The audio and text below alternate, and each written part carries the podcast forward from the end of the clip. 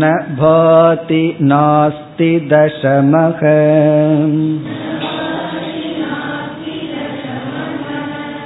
யதி ஸ்வம் தசமம் ததா மத்வா வக்தி ததஜ்ஞானம் கிருதமாவரணம் விதுகோ.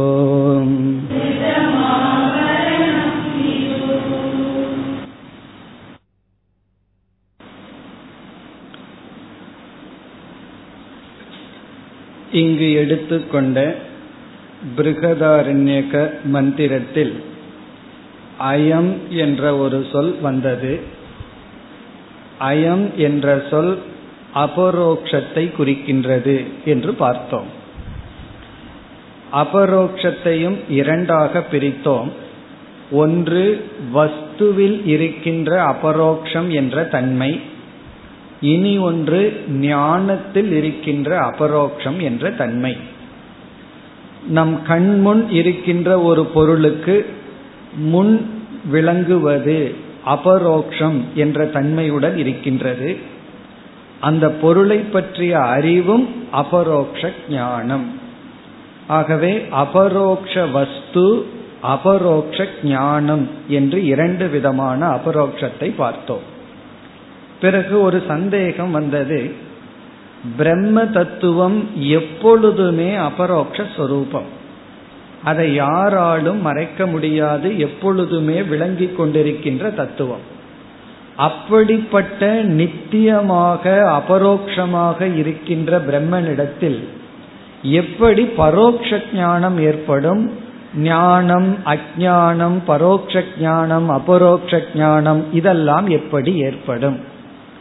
தூரத்தில் இருக்கின்ற ஒரு பொருள் இப்பொழுது பரோக்ஷமாக, அதன் அருகில் சென்றவுடன் அபரோக்ஷமாக மாறும். ஆனால் பிரம்மன் எப்பொழுதும் ஆத்மாவாக விளங்கி கொண்டிருக்கும் பொழுது அந்த பிரம்மனிடத்தில் பரோக்ஷ ஞானம் அபரோக்ஷ ஞானம் எல்லாம் எப்படி சம்பவிக்கும்? இது வந்து வேதாந்த சாஸ்திரத்துல ஒரு பெரிய கேள்வி. அதற்கு மிக சுருக்கமாக ஒரே ஒரு வார்த்தையில் பதில் கூறினார் இருபத்தி இரண்டாவது ஸ்லோகத்தில். தசமே யதா, பத்தாவது மனிதனை போல.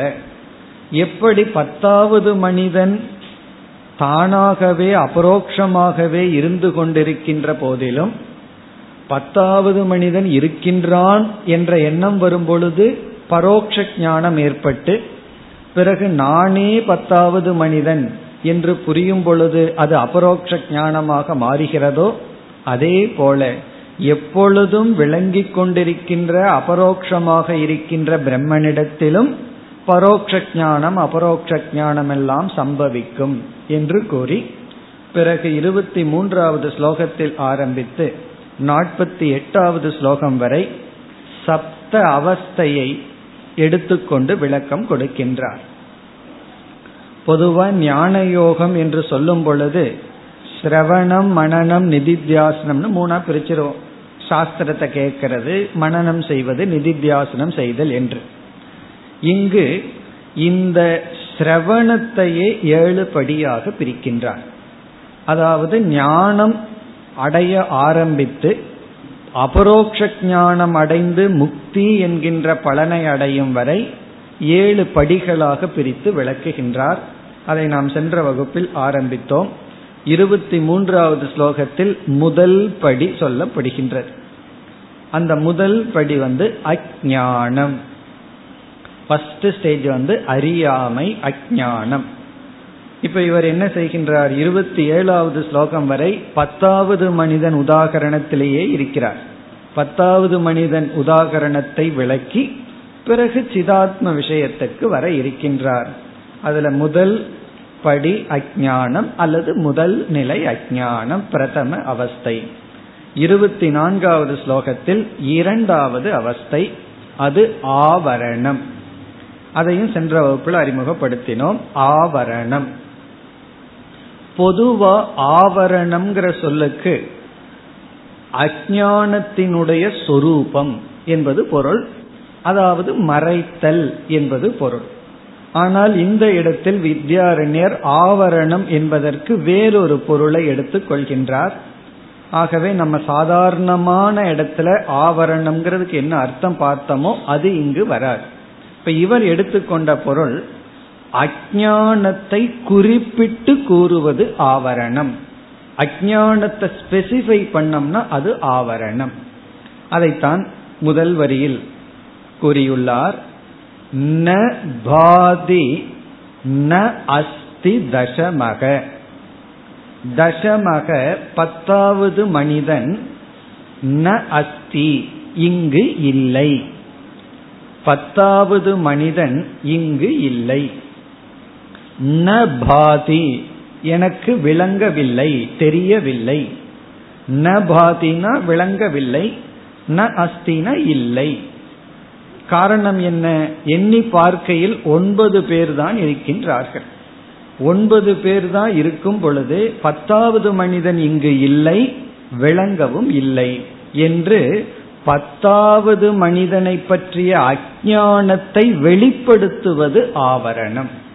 பத்தாவது மனிதனை பற்றிய அஞ்ஞானம் முதல் அவஸ்தை. அந்த அஞ்ஞானத்தை ஸ்பெசிஃபை பண்ணணும் அப்படின்னா அது இரண்டாவது அவஸ்தை, ஆவரணம். இதி இந்த மாதிரி யார் கூறுவார்கள் கூறுகிறார்கள்? ஸ்வம் தசமம், பத்தாவது மனிதனாக இருக்கின்ற அவனை. ஸ்வம் தசமம், அவன் யார்? பத்தாவது மனிதன் யார் என்றால் ஸ்வம், தானாகவே இருக்கின்றான். தானாகவே இருக்கின்ற இந்த பத்தாவது மனிதனை இல்லை என்று, ந பாதி ந அஸ்தி இதி மத்துவா வக்தி. மத்துவா என்றால் நினைத்து, வக்தி என்றால் கூறுகின்றான். அதாவது பத்தாவது மனிதனாகவே இருப்பவன், பத்தாவது மனிதன் இல்லை, பத்தாவது மனிதன் விளங்கவில்லை என்று அந்த கூறுதல், அதை என்ன சொல்கின்றார்? தது அஞ்ஞான கிருதம் ஆவரணம் விதுகு. தது என்றால் இவ்விதம் கூறுதல், இந்த வாக்கியம். இதை நம்ம சென்ற வகுப்புல உள்ளேக்கணம்னு பார்த்தோம். உள்ளேக்கணம் அப்படின்னா வெளிப்படுத்துதல், நம்முடைய அறியாமையை வெளிப்படுத்துதல் ஆவரணம். இந்த ஆவரணம் அஞ்ஞான கிருதம், அஞ்ஞானத்தினுடைய விளைவு என்று சொல்கிறார். அஞ்ஞானத்தினுடைய காரியம், அஞ்ஞானத்தினுடைய எஃபெக்ட் வந்து ஆவரணம். இது விதுகு, இவ்விதம் கருதுகிறார்கள் கூறுகிறார்கள். இப்ப இந்த இடத்துல ஆவரணம் என்பது அஞ்ஞானத்தினுடைய காரியமாக நாம் எடுத்துக்கொள்கின்றோம். இப்ப நமக்கு முதல்ல வந்து அஞ்ஞானம் இருக்கிறது. ஆத்ம விஷயத்துல பின்னாடி பார்ப்போம், வித்யாரண்யரை சேர்த்து சொல்ல போகின்றார். இப்ப முதலில் பத்தாவது மனிதனை இவன் அறியவில்லை, அதனுடைய விளைவாக இவன் என்ன சொல்கின்றான்? பத்தாவது மனிதன் இல்லை, விளங்கவில்லை என்று சொல்லும் பொழுது அது இரண்டாவது அவஸ்தை ஆகிறது. இனி அடுத்த ஸ்லோகத்திற்கு செல்வோம். அடுத்த மூன்றாவது அவஸ்தை இருபத்தி ஐந்து. நத்யாம் மமார தசமக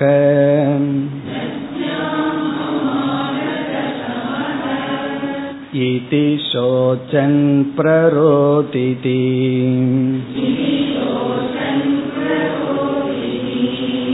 அஞ்ஞான கிருத விக்ஷேபம்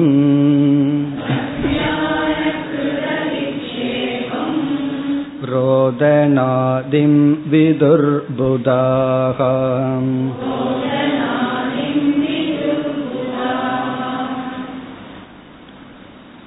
மூன்றாவது அவஸ்தை விக்ஷேபக, விக்ஷேபம். மூன்றாவது அவஸ்தை விக்ஷேபம். இந்த விக்ஷேபம் என்பது சோக ரூபமானது, துயர சொரூபமானது. இந்த இடத்துல இருந்துதான் நம்ம சம்சாரம் ஆரம்பம் அல்லது சம்சாரம் என்று சொல்கிறோம். சம்சாரம் என்று சொல்லலாம் அல்லது துயர சொரூபமாக இருப்பது விக்ஷேபம். இப்ப இந்த விக்ஷேபமும் அஞ்ஞானத்தினுடைய காரியம் என்று வித்யாரண்யர் கூறுகின்றார். அதை நம்ம எப்பொழுதுமே ஏற்றுக்கொள்வோம். சாதாரண அர்த்தம் தான். அஜானம் அதனுடைய சொரூபம் ஆவரணம், அதனுடைய காரியம் விக்ஷேபம்னு சொல்லுவோம். ஆனா இங்கு வித்யாரண்யர் எப்படி டெவலப் பண்றார், அஜானத்தினுடைய ஒரு காரியம் ஆவரணம், இனி ஒரு காரியம் விக்ஷேபம், அதான் இங்க செஞ்சிருக்கார். நம்ம சாதாரணமா படிக்கிறதுக்கு இங்கு ஒரே ஒரு வேற்றுமை என்னவென்றால், விக்ஷேபத்தை மட்டும் அஜ்ஞான காரியம்னு சொல்லுவோம், இவர் ஆவரணத்தையும் அஜ்ஞான காரியம் என்று சொல்லி உள்ளார். இப்ப ஆவரணம்னா தெரியல அப்படின்னு சொல்லுதல், விக்ஷேபம் என்றால் புலம்புதல், துயரப்படுதல். அதைத்தான் இப்பொழுது விளக்குகின்றார். நத்யாம் மமார தசமக. நத்யாம் என்றால் நதியில், ஆற்றில், தசமக பத்தாவது மனிதன், மமார இறந்து விட்டான். மமார என்றால் இறந்து விட்டான். என்ன, பத்து பேர்த்து ஆத்த கடந்திருக்காங்க, பத்தாவது ஆளை காணோம். ஆகவே இவன் என்ன நினைக்கின்றான், நதியில் பத்தாவது மனிதன் இறந்து விட்டான். இதி ஷோச்சன். ஷோச்சன் என்றால் துயரப்பட்டு கொண்டு. பிரரோதிதி, பிரரோதிதி என்றால் அழுகின்றான், சோகத்துடன் அழுகின்றான். இந்த சோகப்படுதல் இதுதான் விக்ஷேபம் என்று சொல்லப்படுகிறது. விக்ஷேபம் அப்படின்னா மனதில் இருக்கின்ற துயரம். எப்படி நினைக்கின்றான், நதியில் பத்தாவது மனிதன் இறந்து விட்டான் என்று துயரப்பட்டு ரோதிதி. பிறகு இந்த விக்ஷேபத்தை விளக்குகின்றார். அஜ்ஞான கிருத விக்ஷேபம். இந்த விக்ஷேபம் அஜ்ஞானத்தினால் செய்யப்பட்டுள்ளது, அஜ்ஞானத்தினுடைய விளைவு, அறியாமையினுடைய விளைவு விக்ஷேபம். ரோதநாதிம் விதுர்புதாகா.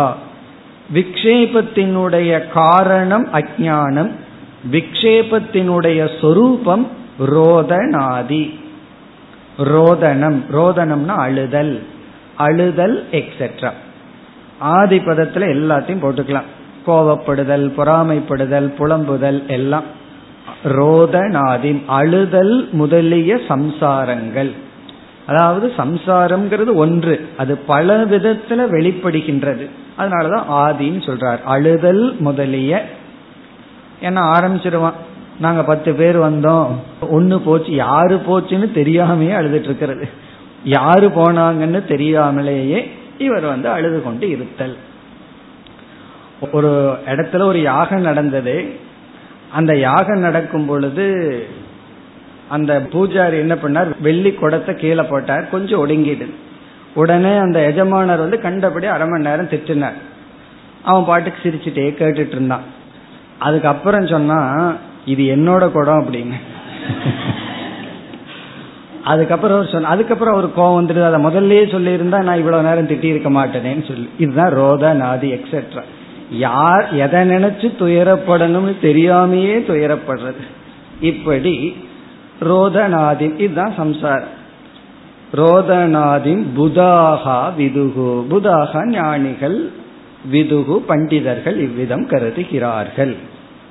இவ்விதம் விக்ஷேபம் என்பது மூன்றாவது அவஸ்தை.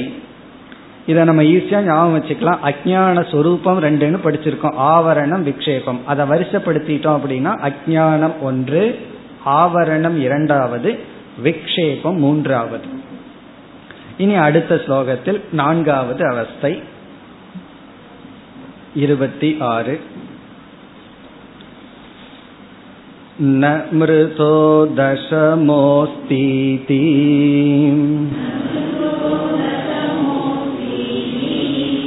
ஸ்ருத்வாப்த வசனம் ததா.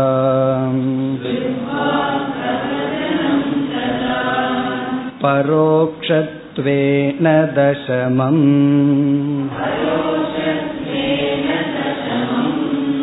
வேத்தி சொர்காதி லோகவத்.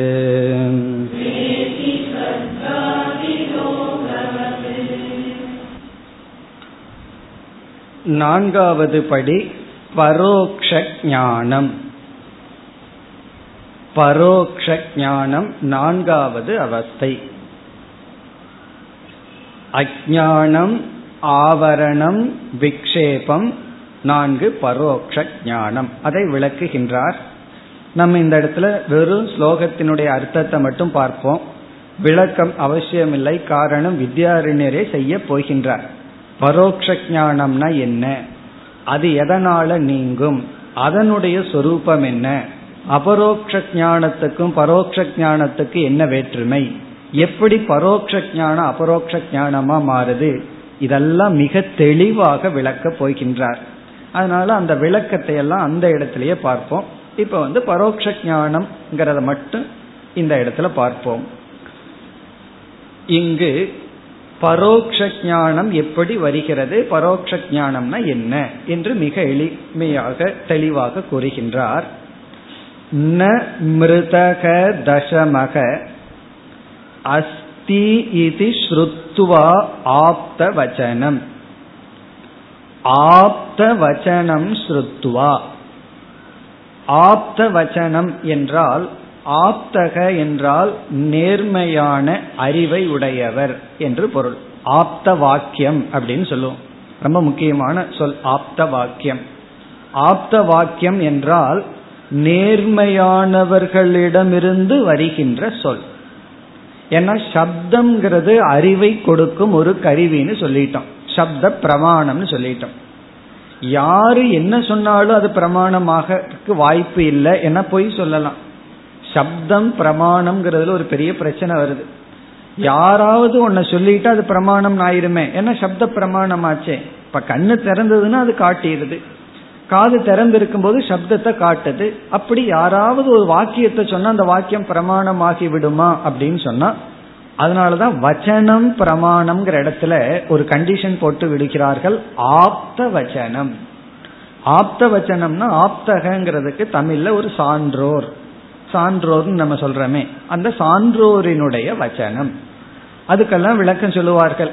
அதாவது அவர்களுக்குள்ள கபடம் கிடையாது, கேட்பவனை ஏமாற்ற வேண்டும்ங்கிற எண்ணம் கிடையாது, அப்படிப்பட்ட ஆப்த வச்சனம்.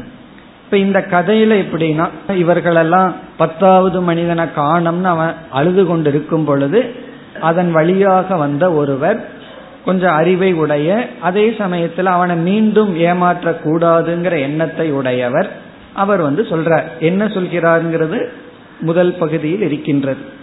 அப்படி ஆப்த வச்சனம், ஆப்த சான்றோருடைய வச்சனத்தை ஸ்ருத்வா.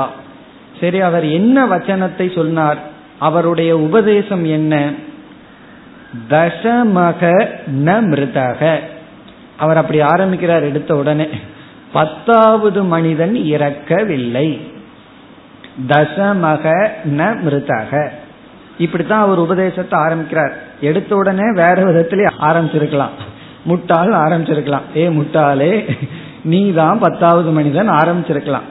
ஆனா இவர் ஆப்த புருஷனா இருக்கிறதுனால அப்படியெல்லாம் ஆரம்பிக்காமல், ஏன்னா எடுத்த உடனே அவனை திட்டணும் அப்படின்னா கேட்க மாட்டான், அடுத்த வார்த்தையை அவன் போயிடுவான், நீயும் போன்னு சொல்லி அவனை துரத்தி விட்டுருவான். அதனால முதல்ல சொல்றார் தசமக ந மிருதக, பத்தாவது மனிதன் இறக்கவில்லை. பிறகு மறுபடியும் தெளிவுபடுத்துகிறார் அஸ்தி. மீண்டும் தசமகங்கிற வார்த்தை எடுத்துக்கணும். தசமக அஸ்தி, பத்தாவது மனிதன் இருக்கின்றான். பத்தாவது மனிதன் இறந்து விட்டான்னு நீ துயரப்பட்டு கொண்டிருக்கின்றாய், பத்தாவது மனிதன் இறக்கவில்லை, அவன் இருக்கின்றான். ஈதி இவ்விதம் ஆப்த வச்சனம் ஸ்ருத்வா, ஒரு சான்றோருடைய வச்சனத்தை கேட்டு, ததா அப்பொழுது இந்த பத்தாவது மனிதனுக்கு என்ன ஞானம் வருகின்றது, எப்படிப்பட்ட ஞானம் வருகின்றது? பரோக்ஷத்துவேன தசமம் வேத்தி. தசமம் வேத்தி, பத்தாவது மனிதனை இவன் அறிகின்றான். இந்த வாக்கியத்தை பார்த்தோம்னா சப்ஜெக்ட் தசமக, ஆப்ஜெக்ட் தசமம்.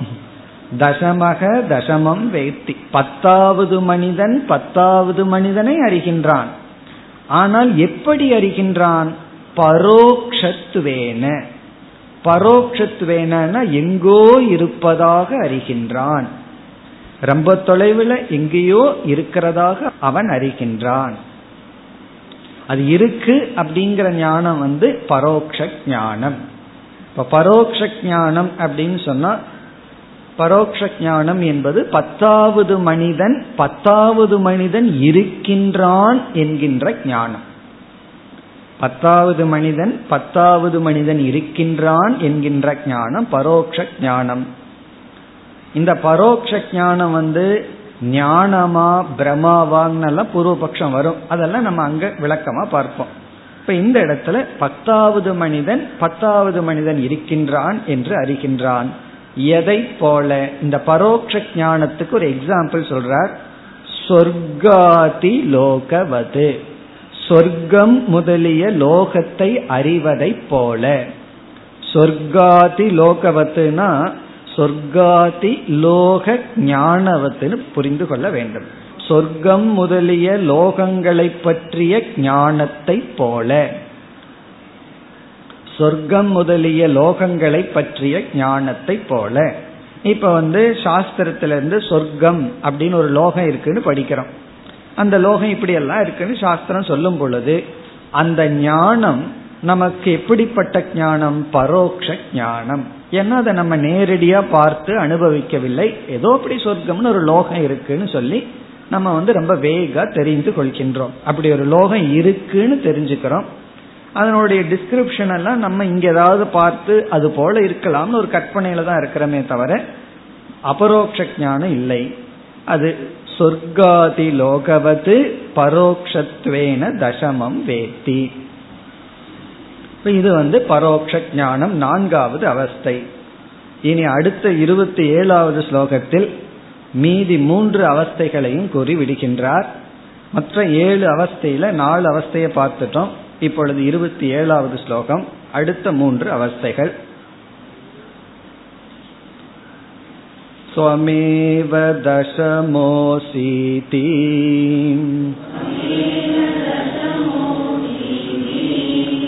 கணயித்வா பிரதர்ஷிதக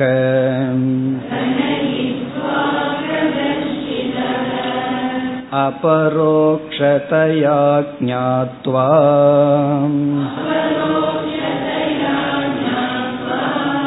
க்ருஷ்யத்யேவ நரோதிதி.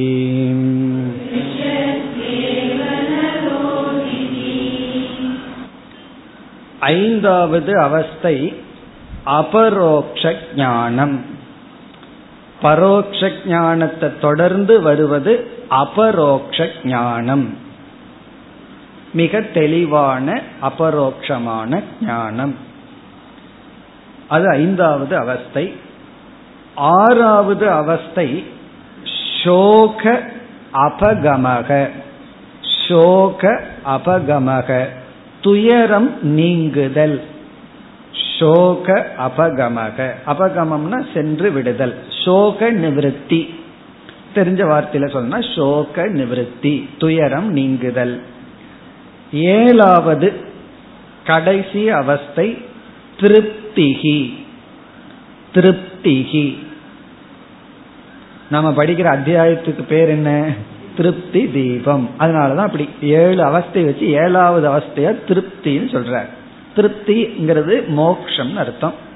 திருப்திகி இந்த மூன்றும் இந்த ஒரே ஸ்லோகத்தில் வைத்துள்ளார். ஏழாவது அவஸ்தை வந்து திருப்தி அல்லது ஆனந்த பிராப்தி, சுக பிராப்தி. இப்ப ஐந்தாவது அவஸ்தைக்கு போவோம், அபரோக்ஷ ஞானம் ஸ்லோகத்தில். அபரோக்ஷ ஞானம் வந்து எப்படி வருகிறதுங்கிறதுடன் விளக்குகின்றார். இந்த குரு அடுத்தபடியா எப்படி உபதேசம் பண்றார்? முதல்ல அவனை வந்து பத்தாவது மனிதன் இறக்கவில்லை, அவன் இருக்கின்றான்னு சொன்ன உடனே இவன் என்ன நினைப்பான்? ஆத்துல ரொம்ப தூரத்துல அடிச்சுட்டு போய் எங்கேயோ அவன் இருக்கான், இவர் பார்த்துட்டு வந்திருக்காருன்னு நினைச்சிட்டு இருப்பான். அந்த நேரத்துல என்ன சொல்கின்றார்? துவம் ஏவ தசமக அசி. துவம் ஏவ தசமக, நீயேதான் பத்தாவது மனிதன். தசமகன பத்தாவது மனிதன், அசி என்றால் இருக்கின்றாய், நீயேதான் பத்தாவது மனிதனாக இருக்கின்றாய் என்று. இது வந்து உபதேசம். இதுல ஒவ்வொரு பகுதியும் வித்யாரண்யர் பிறகு தெளிவா பிரிச்சு பிரிச்சு நமக்கு கூறப்போகின்றார். இது வந்து மகா வாக்கியத்தை போலன்னு சொல்றார். எப்படி தத்துவம் அசிங்கிறதுக்கு தசமக அசி அப்படிங்கறதுதான் இது. தொமேவ தசமக அசி. பிறகு என்ன சொல்ல போகின்றார், இந்த அபரோக்ஷ ஞானம் வந்து வெறும் மகா வாக்கியத்தை கேட்ட மாத்திரத்துல அவ நமக்கு வராது. விசார சககிருத மகா வாக்கியம் அபரோக்ஷ ஞானத்தை கொடுக்கும்னு பிறகு சொல்ல போற. விசாரம் செய்யப்பட்ட மகா வாக்கியம்தான் நமக்கு அபரோக்ஷ ஞானத்தை கொடுக்கும். சும்மா விசாரம் பண்ணாம ஜபம் பண்ணிட்டோ அல்லது சும்மா கேட்டோம்னா தத்துவமசிங்கிற வாக்கியம் நமக்கு ஞானத்தை கொடுக்காது. அப்படி அங்கு விசாரம்ங்கிறது அந்த இடத்துல பிரம்ம விஷயத்துல. இங்க என்ன விசாரம், அது அடுத்த வரியில் வருகின்றது. கணயித்துவா பிரதர்ஷிதக. கணயித்துவான எண்ணி காட்டி, அந்த எண்ணி காட்டுறார் ஒன்னு ரெண்டு மூணுன்னு வரிசையை எண்ணி காட்டி கணயித்துவா. இதுதான் விசாரம் இந்த இடத்துல. பத்தாவது மனிதன் தன்னை பத்தாவது மனிதன்னு தெளிவா புரிந்து கொள்ள இங்க என்ன விசாரம் நடக்குதுன்னா எண்ணி காட்டுதல். கணை பிரதர்ஷிதகன காட்டுதல், கணைத்துவான சரியாக எண்ணி வரிசையா எல்லாத்தையும் நிக்க வச்சு. இவர் வந்து தனியா நினைக்கிறார். பதினோராவது அவரு தான் குரு. பதினோராவது குரு தள்ளி நின்று பத்து பேர்த்தையும் நிறுத்தி வரிசையாக எண்ணி பத்தாவது ஆள் இவன் வந்தவுடன் பத்து என்று எண்ணி பிரதர்ஷிதக அப்படி காட்டும் பொழுது என்ன ஆகுதான், அபரோக்ஷதையா ஞாத்வா, அபரோக்ஷமாக அந்த பத்தாவது மனிதனை அறிந்து. அட்லீஸ்ட் இதை அறியறதுக்கு அவனுக்கு புத்தி இருந்திருக்குன்னு அர்த்தம். எண்ணி காட்டியவுடன் பத்தாவது மனிதன் அபரோக்ஷமாகவே அவன் எங்கேயோ இருக்கான் பத்தாவது மனிதன் இல்லாம நானாக இருக்கின்றேன் என்று அறிந்து. அதனால என்ன சொல்லலாம், பத்தாவது மனிதனாக இருக்கின்றேங்கிற ஞானம் அபரோக்ஷ ஞானம், பத்தாவது மனிதன் இருக்கிறான் அப்படிங்கிறது பரோக்ஷ ஞானம். பத்தாவது மனிதன் இருக்கிறான்னு சொன்னா பரோக்ஷ ஞானம், பத்தாவது மனிதனாக இருக்கிறேன் அப்படின்னு சொன்னா அபரோக்ஷ ஞானம். ஞாத்வா இதுவரைக்கு ஐந்தாவது படி அபரோக்ஷ ஞானம். பிறகு ஆறாவது படி வந்து இந்த ஸ்லோகத்தினுடைய கடைசி வரியில் இருக்கின்றது. ந ரோதிதி, அவன் சோகப்படுவதில்லை, அழுகையை முதலில் நிறுத்துகின்றான். முதல்ல அழுகையை நிறுத்துறானா, அழுகையை நிறுத்துகின்றான். ந ரோதிதினா அழுவதில்லை, சோகப்படுவதில்லை. ந ரோதிதி அது ஆறாவது அவஸ்தை. இந்த ஸ்லோகத்துக்காக மாத்திருக்கார், ஆர்டர் மாத்திருக்கார். பிறகு வந்து அந்த ஏழு அவஸ்தையில சொல்லும் போது கடைசி அவஸ்தை திருப்தின்னு சொல்லுவார். ந ரோதிதிங்கிறத சோக நிவர்த்தி என்கின்ற ஆறாவது ஸ்டேஜ். பிறகு அதற்கு அடுத்தது ஹ்ருஷ்யதி ஏவ. ஹ்ருஷ்யதி என்றால் மகிழ்ச்சி அடைகின்றான். அது ஏழாவது அவஸ்தை திருப்திகி, அவன் மகிழ்கின்றான், மகிழ்ச்சியுடன் இருக்கின்றான். காரணம் என்ன, ஒரு ஆள் கிடைச்சிடுதே, போன ஆள் கிடைச்சாச்சல்ல, அதனால இவன் மகிழ்ச்சியுடன் இருக்கின்றான். ஹ்ருஷ்யதி ஏவ. இப்ப இதுல நமக்கு ஒரு சந்தேகம் வரும், சோகம் போறதுக்கும் சந்தோஷத்துக்கும் வித்தியாசம் இருக்கான்னா அது இருக்கு. துயரம் போறது ஒன்று, அதற்கு பிறகு மகிழ்ச்சின்னு ஒன்று இருக்கிறது. வெறும் துயர நாசம்தான் மோட்சம்னு சொல்லிட்டா மோக்ஷங்கிறது சூன்யமாயிரும். துயரத்துக்கு அப்புறம் துயரம் போயாச்சு, ஆனா சூன்யமா இருக்கு. அப்படி இல்ல, திருப்திகி ஆனந்த பிராப்தி. அப்படி சோகம் போனதற்கு பிறகு இவனுக்கு ஆனந்தம் வருகின்றது. இதெல்லாம் ரொம்ப குயிக்கா நடந்தாலும் ஒரு ஸ்டேஜ்ல போகுது, சோகம் போகுது, பிறகு திருப்தியானது வருகின்றது. இப்ப இந்த இருபத்தி ஏழாவது ஸ்லோகம் வரைக்கும் நம்ம பார்த்தோம்னா அஜ்ஞானம், ஆவரணம், விக்ஷேபம், இந்த மூன்று ஒரு செட்டா பிரிக்க போறார். பிறகு அதற்கு அடுத்தது எடுத்துட்டோம் நான்குல வந்து பரோட்ச ஞானம், ஐந்து அபரோக்ஷ ஞானம், ஆறு சோக நிவர்த்தி, ஏழு வந்து திருப்திகி. இதையவே வச்சுட்டு விசாரம் பண்ண போறார். இதையெல்லாம் மாத்தி மாத்தி பிரிச்சு இதுல எவைகளெல்லாம் சம்சாரத்திற்குள்ள இருக்கிற அவஸ்தை, எவைகளெல்லாம் சாதன அவஸ்தை, பிறகு பரோட்ச ஞானம்னு என்ன, அபரோக்ஷ ஞானம்னு என்ன என்றெல்லாம் விசாரத்தில் இனி ஈடுபட போகின்றார். இனி என்ன செய்ய போகின்றார், இந்த ஏழு அவஸ்தைகளையும் ஆத்மாவிடத்தில் பொருத்த வேண்டும். இதெல்லாம் எக்ஸாம்பிள்ல தான் இருந்தோம், பத்தாவது மனித விஷயத்துல தான் இருந்தோம். இனி ஒவ்வொரு அவஸ்தை நம்முடைய வாழ்க்கையில் என்ன? ஆத்மாவில பொருத்த வேண்டும்னு என்ன அர்த்தம்? நம்முடைய வாழ்க்கையில் பொருத்தி பார்க்க வேண்டும். இந்த ஏழு அவஸ்தைகளையும் சம்மரைஸ் பண்ணி ஒரே ஸ்லோகத்துல சொல்கின்றார். இந்த ஏழு அவஸ்தையையும் ஆத்ம விஷயத்தில் பொருத்த வேண்டும் என்பது மட்டும் இருபத்தி எட்டாவது ஸ்லோகத்துல சொல்லி பிறகு ஒவ்வொரு அவஸ்தையா எடுத்துக்கொண்டு பொருத்த போகின்றார். இப்பொழுது இருபத்தி எட்டாவது ஸ்லோகம். அஜ்ஞானாவ்ருதி விக்ஷேப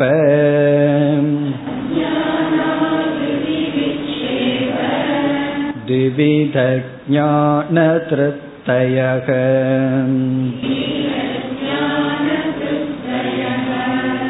சோகாபகமயித்யேதே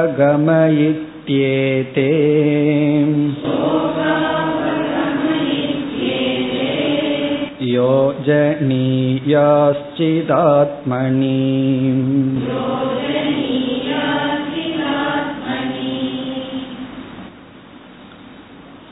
ஏழு அவஸ்தைகளையும் முறைப்படுத்தி இந்த அவஸ்தைகளை நம்மிடத்தில் பொருத்த வேண்டும், பொருத்தி பார்க்க வேண்டும். அதுதான் இந்த ஸ்லோகம். ஆகவே புதிய கருத்து ஒன்றும் இதில் இல்லை. வரிசையாக இப்பொழுது பார்ப்போம்.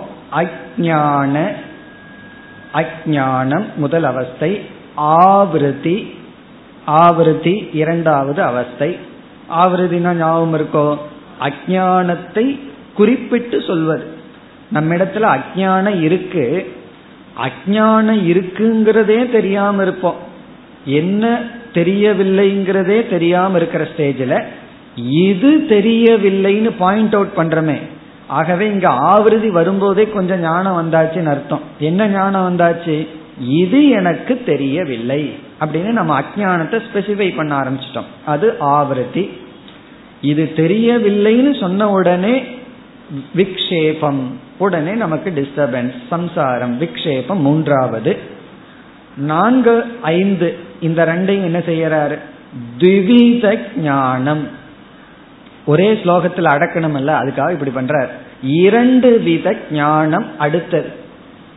இப்ப மூன்றாவது வந்து விக்ஷேபம். நான்கு ஐந்து இரண்டு வித ஞானம். அந்த இரண்டு வித ஞானத்தை நம்ம எப்படி படிச்சிருக்கோம்? பரோக்ஷ ஞானம், அபரோக்ஷ ஞானம். ஏன்னா இனி இந்த வார்த்தையிலேயே நம்ம பயன்படுத்த போறோம். எல்லாம் முடிஞ்சதுக்கு அப்புறம் இந்த பரோக்ஷம்னா மட்டும் என்னன்னு புரியல அப்படின்னு மட்டும் நம்ம நினைச்சிடக்கூடாது. அக்ஷம்னா இந்திரியம், பர அக்ஷம்னா இந்திரியத்திற்கு தொலைவில் உள்ளது, அபரோக்ஷம்னா இந்திரியத்திற்கு தொலைவில் இல்லை. இந்த இடத்துல அக்ஷம்னா இந்திரியங்கள் அர்த்தம், மிக அருகில், இந்திரியத்திற்கு வெளியே இருப்பது, இந்திரியத்திற்குள் உள் இருப்பது. அது பரோக்ஷ அபரோக்ஷ ஞானம், அது திவித ஞானம். பிறகு அந்த ஸ்லோகத்துல மீட்டர் பொருந்துறதுக்காக கொஞ்சம் மாத்திட்டார். திருப்தி ஏழாவது முதல்ல போட்டுறார். திருப்தயக திருப்தி, இது வந்து ஏழு. பிறகு ஆறாவது வந்து இரண்டாவது வரியில் இருக்கின்றது, சோக அபகமக. அதை நம்ம ஆறுன்னு படிச்சரணும். காரணம் என்னன்னா திருப்திக்கு அடுத்தது சோக அபகமகன்னு போட முடியாது. திருப்தி வந்ததுக்கு அப்புறம் சோகம் போகணும்னு எப்படி சொல்ல முடியும்? இப்ப சோகம் போகுது, திருப்தி வருகின்றது. ஒன்னு போனா தானே அந்த இடத்துக்கு இனி ஒன்னு வர முடியும். ஆகவே திருப்தி வந்தாச்சுன்னு சொன்னா சோகம் போனா தான் திருப்தி வர முடியும். ஏன்னா நமக்கு ஒரே ஒரு மனசுதான் இருக்கு, ரெண்டு மனசு கிடையாது. சோகத்துக்கு ஒரு மனசு, திருப்திக்கு ஒரு மனசுன்னு ரெண்டு இல்லையே. ஆகவே சோக அபகமக ஆறாவது, திருப்தயக திருப்தி வந்து ஏழாவது. இதி ஏதே இந்த இவைகள், இந்த ஏழும் யோஜனியாக பொருத்த வேண்டும். எங்கு? சிதாத்மணி, சித் சொரூபமான நம்மிடத்தில். இங்க ஆத்மான நம்மிடத்தில். எப்படிப்பட்ட நாம்? சித் சொரூபமாக இருக்கின்ற ஜீவனிடத்தில் அல்லது நம்மிடத்தில் இதை பொருத்த வேண்டும் அப்படின்னு சொல்லி உதாகரணத்துல ஏழு படிகளை சொல்லி, இந்த ஏழு படி என்னங்கிறது இந்த ஒரு ஸ்லோகத்துல சொல்லி, இதை நம்மிடத்தில் பொருத்த வேண்டும், நம்முடைய வாழ்வில் பொருத்த வேண்டும் அப்படின்னு சொல்லிட்டார். இனி அடுத்தது வந்து அப்படியே பொருத்தி காட்ட போறார். ஒவ்வொன்றாக எடுத்துக்கொண்டு அதை நம்மிடத்துல பொருத்த வேண்டும். பத்தாவது மனிதனை படிக்கும் போது நம்ம ஞானியா இருந்து படிக்கிறோம், பாவம் அவன் தெரியாம இப்படி எல்லாம் இருக்கான்னு சொல்லி. இனி நம்முடைய வாழ்க்கையில் இதை பொருத்தி பார்க்க வேண்டும். இனி வரிசையாக நாம் செல்வோம். அடுத்து இருபத்தி ஒன்பதாவது ஸ்லோகம். சம்சாராசக்த சித்தசன்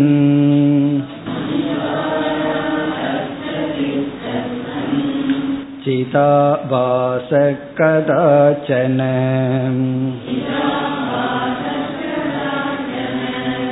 ஸ்வயம் பிரகாஷ கூடஸ்தம்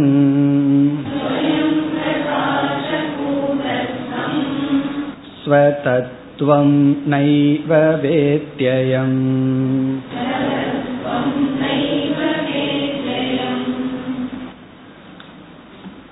இந்த ஸ்லோகத்தில் அஜ்ஞானம் என்கின்ற முதல் அவஸ்தையை கூறுகின்றார். முதல் அவஸ்தை அஜ்ஞானம். ஸ்லோகத்திற்கு நேரடியாக நாம் செல்லலாம், ஏன்னா இந்த அவஸ்தையினுடைய அர்த்தம் எல்லாம் நமக்கு தெரியும். சம்சார ஆசக்த சித்தக சன் சிதாபாசக. இந்த இடத்துல சிதாபாசக என்றால் ஜீவன். சிதாபாசகன ஜீவன், நாம் சிதாபாசனாக இருக்கின்ற ஒரு ஜீவன். ஜீவகன் அர்த்தம் ஜீவக. ஜீவனுடைய மனநிலையை இங்கு வர்ணிக்கின்றார். சம்சார ஆசக்த சித்தக சன். சன் அப்படின்னு சொன்ன அவ்விதம் இருந்து கொண்டு. எவ்விதம் இருந்து கொண்டு? சம்சாரத்தில் ஆசக்தகன பற்றை உடைய, சித்தகன மனதை உடையவனாக. சம்சாரத்தில் பற்றை உடைய மனதை உடையவனாக இருந்து கொண்டு சம்சாரத்தில் ஆசக்தமான சித்தத்தை உடையவன். ஆசக்தியின பற்று. சம்சாரத்தில் பற்றை உடைய சித்தத்தை உடைய ஜீவன். இதுல என்ன சொல்ல விரும்புகிறார் அப்படின்னு சொன்னா, இந்த ஜீவன் வந்து சம்சாரத்தில் பற்றை உடையவனாக இருக்கின்றான். அதனாலதான் அவன் வந்து அஜ்ஞானத்தில் மூழ்கி இருக்கின்றான். இங்க சம்சாரம் அப்படின்னா ஜகத்தில் உள்ள திருஷ்ய வஸ்துக்கள், நாம பார்த்து அனுபவிக்கின்ற பொருள்கள். சம்சாரம்னா துயரம்னு அர்த்தம் கிடையாது. ஏன்னா சம்சாரம்ங்கிறதுக்கு துயரம்னு அர்த்தமா இருந்தா அதுல யாருக்காவது பற்று இருக்குமோ? துயரத்தில் எப்படி பற்று இருக்கும்? ஆகவே இங்க சம்சாரம் என்றால் வெளியே இருக்கின்ற வஸ்து.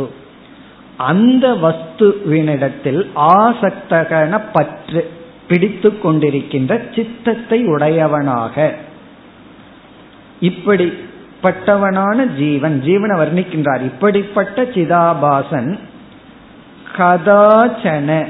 கதாச்சன அப்படின்னா எப்பொழுதும், எல்லா காலத்திலும். எல்லா காலத்திலும் அஜ்ஞானத்துடன் இருக்கின்றான் அப்படின்னு சொல்லி இரண்டாவது வரையில சொல்றார். இந்த எல்லா காலத்திலும் அப்படிங்கிறதுக்கு என்ன அர்த்தம் என்றால் இயற்கையாக என்று பொருள். அதாவது உபதேசம் இல்லாமல், குருவினுடைய உபதேசத்திற்கு முன் சுபாவமாக நாம பிறந்திருக்கோம்.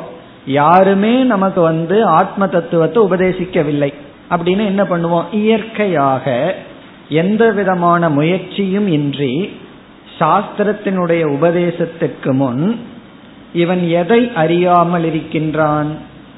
ஸ்வயம் பிரகாச கூட்டஸ்தம். ஸ்வயம் தானாக, பிரகாசம் விளங்கி கொண்டிருக்கின்ற, கூட்டஸ்தம் ஆத்ம தத்துவத்தை. கூட்டஸ்தம்னா அழியாத ஒரு தத்துவம். கூட்டஸ்தகன அழியாதது, மாறாத, என்றும் விளங்கி கொண்டிருக்கின்ற மாறாத தத்துவத்தை. ஆமா, அந்த தத்துவம் யாராக, எதுவாக உண்மையில் இருக்கின்றது? அடுத்தது ஸ்வ தத்துவம்.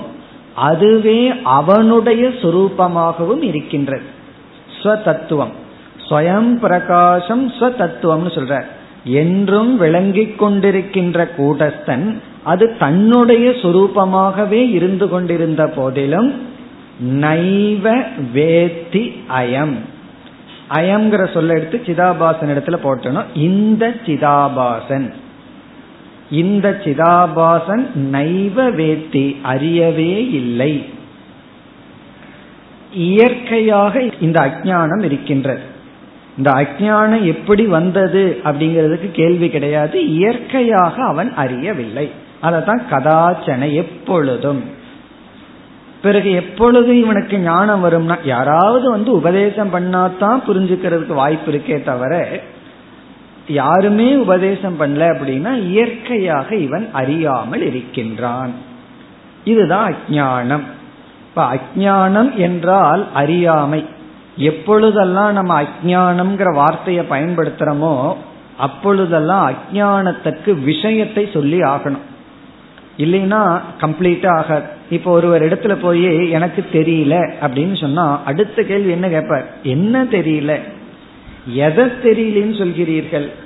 சும்மா நம்ம பாட்டுக்கு தெரியல தெரியலன்னே சொல்லிட்டு இருந்தோம்னு வச்சுக்கோமே, அப்புறம் அவருக்கு வேற ஒண்ணு தெரிஞ்சிடும் நம்மைய பத்தி, அவர் நம்ம வேற விதமா நினைச்சிருவார். எப்பொழுதுமே அஞ்ஞானத்தை ஸ்பெசிஃபை பண்ணணும். ஸ்பெசிஃபை நம்மளே பண்ணி சொன்னோம்னா அது ஆவரணம் நீங்க சொல்றாரு. ஆனா அஞ்ஞானத்திற்கு ஒரு விஷயம் உண்டு, அதைத்தான் இங்கு இவர் சொல்லியுள்ளார். தன்னுடைய சொரூபத்தை, எப்பொழுதுமே ஸ்வயம் பிரகாசமாக அழியாமல் இருக்கின்ற தத்துவத்தை இவன் அறியாமல் இருக்கின்றான். அப்படி இருக்கின்ற சிதாபாசன் எப்படிப்பட்டவனாக இவன் இருக்கின்றான்? சம்சார ஆசக்த சித்தகசன். இந்த சம்சார ஆசக்த சித்தகங்கிறது உண்மையிலேயே அது விக்ஷேப அவஸ்தை தான். விக்ஷேப அவஸ்தையில இருக்கான் இவன். ஏற்கனவே விக்ஷேப அவஸ்தையில் இருக்கின்ற இந்த சிதாபாசன் சொல்லி நம்ம அறிமுகப்படுத்தும் பொழுதே சம்சாரி சிதாபாசகன் அறிமுகப்படுத்துறார். சம்சாரியாக இருக்கின்ற இந்த சிதாபாசன் தன்னுடைய சொரூபத்தை அறியாமல் இருக்கின்றான். இனி அடுத்த ஸ்லோகத்திற்கு செல்வோம். அடுத்து முப்பதாவது ஸ்லோகத்தில் அடுத்த இரண்டு அவஸ்தைகள் விளக்கப்படுகின்றது. ஆவரணம், விக்ஷேபம். ந பாதி நாஸ்தி கூடஸ்தக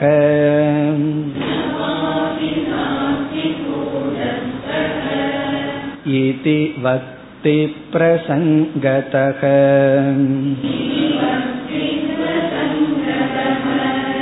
கர்த்தா போக்தாகமஸ்மீதி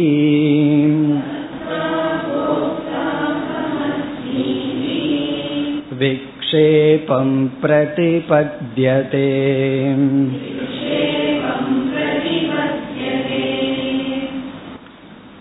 முதல் வரையில் இரண்டாவது அவஸ்தை ஆவரணம், இரண்டாவது வரையில் மூன்றாவது அவஸ்தை விக்ஷேபம். நமக்கெல்லாம் தெரியும் ஆவரணம்னா என்ன? அஞ்ஞானத்தை வெளிப்படுத்துதல். எப்படி வெளிப்படுத்துதல்? இல்லை, விளங்கவில்லை என்று வெளிப்படுத்துதல். அதைத்தான் இப்பொழுது இங்கு கூறப்பட்டுள்ளது. ந பாதி ந அஸ்தி கூடஸ்தக. கூடஸ்தன் என்ற ஒரு தத்துவம் ந அஸ்தி இல்லை, ந பாதி விளங்கவில்லை. அது விளங்கவில்லை, அது இல்லை. இதி வக்தி, இவ்விதம் அந்த சிதாபாசன் கூறுகின்றான். கூடஸ்தன் என்கின்ற அழியாத தத்துவம் ந அஸ்தி இல்லை, ந பாதி விளங்கவில்லை. இந்த இடத்துல ஒரு சந்தேகம் நமக்கு வரலாம். என்னவென்றால் கூடஸ்தன்கிறதையே இவன் அறியாத பொழுது இவன் எப்படி கூடஸ்தன் இல்லை, விளங்கவில்லைன்னு சொல்ல முடியும்? நம்ம இப்ப உதாரணத்துக்கு போவோம். பத்து பேர் ஆத்த கடந்து விட்டார்கள்.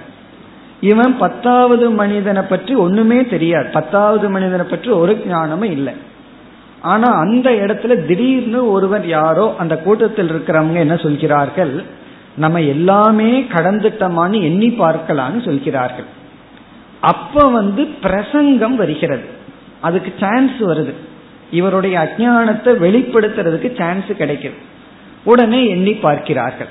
அப்ப அந்த ஒரு பிரசங்கம் வரும் பொழுது எண்ணி பார்க்கும் பொழுது தவறாக எண்ணி பத்தாவது மனிதனை காணும்னு பிறகு சொல்கின்றான்.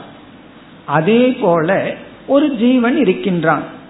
அந்த ஜீவனிடம் இனி ஒருவர் வந்து சொல்கிறார்கள், அழியாத ஒரு தத்துவம் இருக்கா, உனக்குள்ள அழியாத ஆத்மா இருக்கா, அல்லது இவன் மரண பயமா இருக்குன்னு சொல்றான், நான் இறந்து விடுவேன் எனக்கு பயமா இருக்குன்னு சொல்லும் பொழுது, இல்ல சாஸ்திரம் எல்லாம் சொல்லுது உனக்குள்ள அழியாத ஒரு தத்துவம் இருக்கு.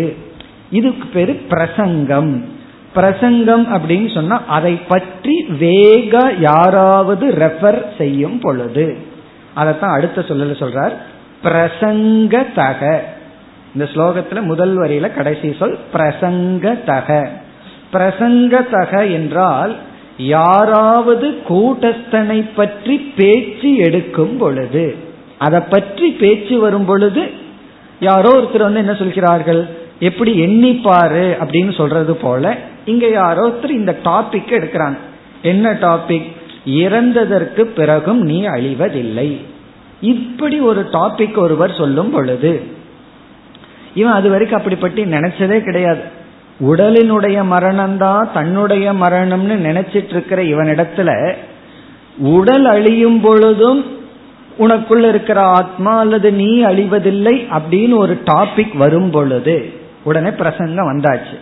அப்ப இவன் என்ன சொல்றான், ந பாதி, அப்படி ஒரு தத்துவத்தை நான் பார்க்கவே இல்லையே, உடம்பத்தான் நான் பார்க்கிறேன், அது அழிய போகும், அழிஞ்சா நானே அழிஞ்சறேன், ஆகவே ந அஸ்தி கூட்டஸ்தக, நீங்க சொல்ற அந்த தத்துவம் இல்லை என்று இவனுடைய அஜ்ஞானமானது உள்ளேக்கணம் செய்யப்படுகிறது. உள்ளேக்கணம்னா மேனிஃபெஸ்ட், அஜ்ஞானம் வெளிப்படுகின்றது.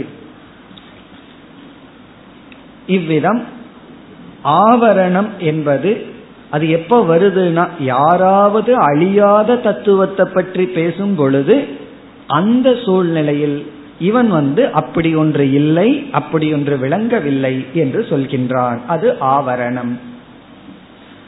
இனி வந்து இரண்டாவது வரைக்கு செல்வோம். அது மூன்றாவது அவஸ்தை விக்ஷேபம். இப்படி சொன்ன உடனே என்ன ஆகின்றது, ஏற்கனவே இவன் விக்ஷேப சுரூபமா தான் இருக்கான். அந்த விக்ஷேபத்தை இவன் இப்பொழுது விளக்குகின்றார். காரணம் என்ன, ஆத்மா நான்னு தெரியாததுனால அனாத்மாவை நான்னு நினைச்சிட்டு இருக்கான். நினைத்தவுடன் என்ன ஆகுது, அனாத்மாவினுடைய தர்மம் எல்லாம் சொரூபம் எல்லாம் தன்னுடைய தர்மமாகி விடுகிறது. ஏன்னா அதை நான்னு நினைக்கும் பொழுது அதனுடைய தர்மம் எல்லாம் என்னுடைய தர்மம் ஆகி விடுகிறது. அது என்ன அனாத்மாவினுடைய சொரூபம்? கர்த்தா போக்தா அகம் அஸ்மி இதி. அகம் கர்த்தா அஸ்மி, நான் செயல் செய்பவன். அகம் போக்தா அஸ்மி, நான் செயலினுடைய விளைவை அனுபவிப்பவன். இதி விக்ஷேபம் பிரதிபத்தியதே, இந்த ஜீவன் விக்ஷேபத்தை அடைந்துள்ளான், அடைகிறான். அப்ப விக்ஷேபம் அப்படின்னு சொன்னா சிதாபாசன் வந்து நான் கர்த்தா போக்தா என்று சொல்வது. அப்படி கர்த்தா போக்தான்னு சொல்லும் பொழுதே அங்கு சோகம் ஆனது வந்து விடுகிறது. இப்ப கர்த்தா போக்தா அகம் என்று நான் என்று சொல்லி சோகத்துடன் இருப்பது அல்லது சம்சாரம் விக்ஷேபம். கர்த்தா போக்தா அகம் இது விக்ஷேபம் பிரதிபத்தியதே, விக்ஷேபத்தை அடைகின்றான். இப்போ அஜ்ஞானம் என்பது தன்னுடைய கூட்டஸ்த தத்துவத்தை அறியவில்லை, அது அஜ்ஞானம். இந்த கூட்டஸ்தன் அழியா பொருளை பற்றி யாராவது பேசும் பொழுது, யாராவது வந்து ஒரு பொருள் ஒரு தத்துவம் அழியாமல் இருக்கு உனக்குள்ள, அல்லது நீ இப்படியெல்லாம் யாராவது பேசுனா அப்படியெல்லாம் நான் ஒன்று பார்க்கலையே அப்படின்னு அந்த நாஸ்திகம் பேசுறது வந்து ஆவரணம். பிறகு வந்து அது அறியாததனுடைய விளைவாக ஆத்மாவை அறியாத காரணத்தினால் அனாத்மாவான உடலை எடுத்துட்டு அது நான் நினைத்து கொண்டிருப்பது விக்ஷேபம். இனி அடுத்தது, அடுத்த அவஸ்தை முப்பத்தி ஓராவது ஸ்லோகம். அஸ்தி கூடஸ்த இத்யாதோ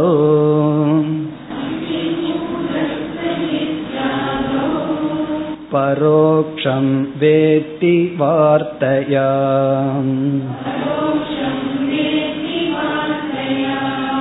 பச்சாத் கூடஸ்த ஏவாஸ்மி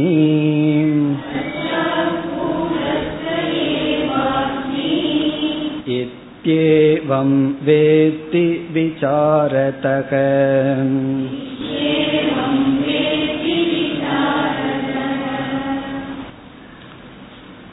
இந்த ஸ்லோகத்தில் நான்கு ஐந்து இந்த அவஸ்தைகள் பேசப்படுகிறது. பரோக்ஷ ஞானம், அபரோக்ஷ ஞானம். முதல் வரியில பரோக்ஷ ஞானம், இரண்டாவது வரையில் அபரோக்ஷ ஞானம். நான்கு ஐந்து அவஸ்தைகள். இப்ப குரு வந்து எடுத்த உடனேயே நீ வந்து கூட்டஸ்தன், நீ அழிவதில்லை அப்படின்னு சொன்னா சிஷ்யன் என்ன நினைப்பான்? குரு வந்து நம்ம டீச் பண்றாருன்னு நினைப்பான். காரணம் என்ன? அவன் வந்திருக்கிறதே துக்கப்பட்டு. துக்கப்படலைன்னா வரமாட்டான். இந்த உலகம் ஏதாவது சுகத்தை கொடுத்துட்டு இருந்ததுன்னா யார் வருவா? இந்த உலகம் சம்சாரம்னு உணரும் பொழுதுதான் அவன் வந்து சம்சாரத்திலிருந்து விடுதலை அடைய வருகின்றான். அப்படி தான் வந்து மரணத்துக்கு உட்பட்டவன், தான் ஒரு சம்சாரின்னு நினைச்சிட்டு வர்றவன் இடத்தில் முதல் படியிலேயே நீதான் முக்த புருஷன்னு சொன்னா அவனால புரிந்து கொள்ள முடியாது. அதனால முதலில் குரு என்ன செய்கின்றார்?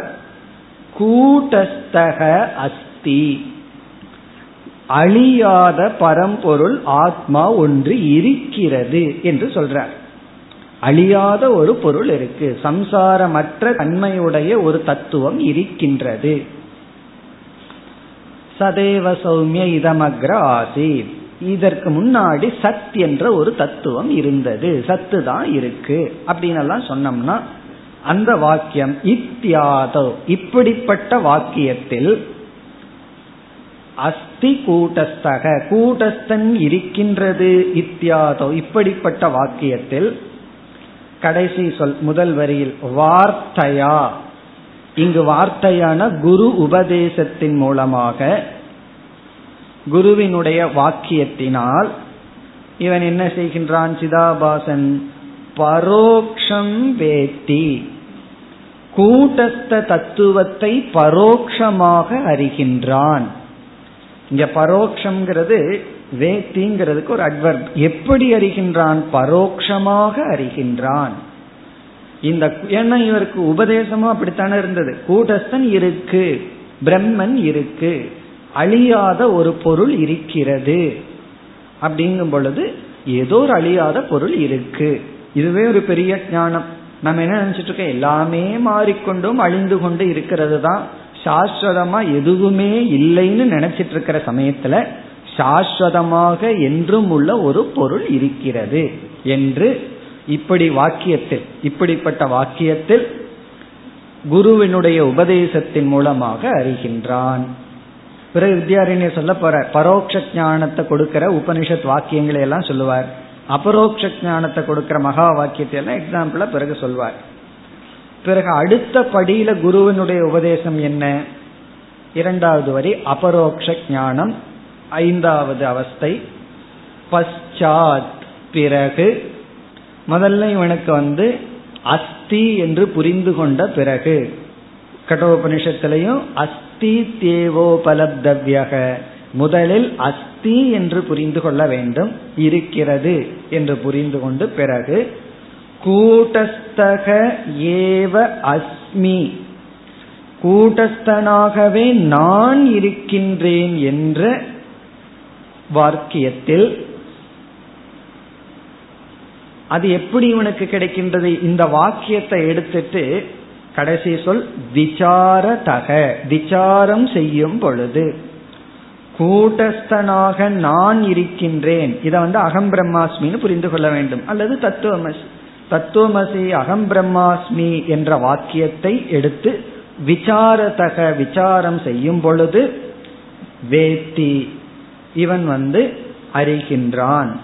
அதை எப்படின்னு நம்ம புரிஞ்சுக்கணும். அபரோக்ஷதயா, அபரோக்ஷம் வேத்தி, அபரோக்ஷமாக அறிகின்றான். இப்ப பிரம்ம அஸ்தி அப்படின்னு சொன்னா பரோக்ஷ ஞானம், பிரம்ம அஸ்மி என்றால் அபரோக்ஷ ஞானம். இந்த அபரோக்ஷ ஞானம் மகா வாக்கியத்திலிருந்து வருவது. மகா வாக்கியத்தை விசாரம் செய்யும் பொழுது அபரோக்ஷ ஞானம் வருகிறது. அங்க வந்து கவுண்ட் பண்ணி காட்டுறது போல இங்க வந்து தத்பத விசாரம், தொம்பத விசாரம், இப்படி எல்லாம் விசாரம் செய்தவுடன் நமக்கு கிடைப்பது அபரோக்ஷ ஞானம். இனி அடுத்த ஸ்லோகங்கள் என்ன செய்ய போறார், அடுத்த இரண்டு அவஸ்தையை சொல்லுவார். இந்த ஞானம் வந்த உடனே என்ன ஆகும்னா, கர்த்தா போக்தாங்கிற சோகம் எல்லாம் நீங்கிறது, சோகம் நீங்குவது ஆறாவது அவஸ்தை. பிறகு வந்து திருப்தியாக இருப்பது ஏழாவது அவஸ்தை. சம்சாரத்தை விட்டு விலகி இருப்பது ஆறாவது அவஸ்தை. மோக்ஷத்துடன் நிறைவுடன் கூடியிருப்பது ஏழாவது அவஸ்தை. அடுத்த வகுப்பில் பார்ப்போம். ஓம் பூர்ணமத பூர்ணமிதம் பூர்ணாத் பூர்ணமுதச்யதே பூர்ணஸ்ய பூர்ணமாதாய பூர்ணமேவாவசிஷ்யதே. ஓம் சாந்தி சாந்தி சாந்தி.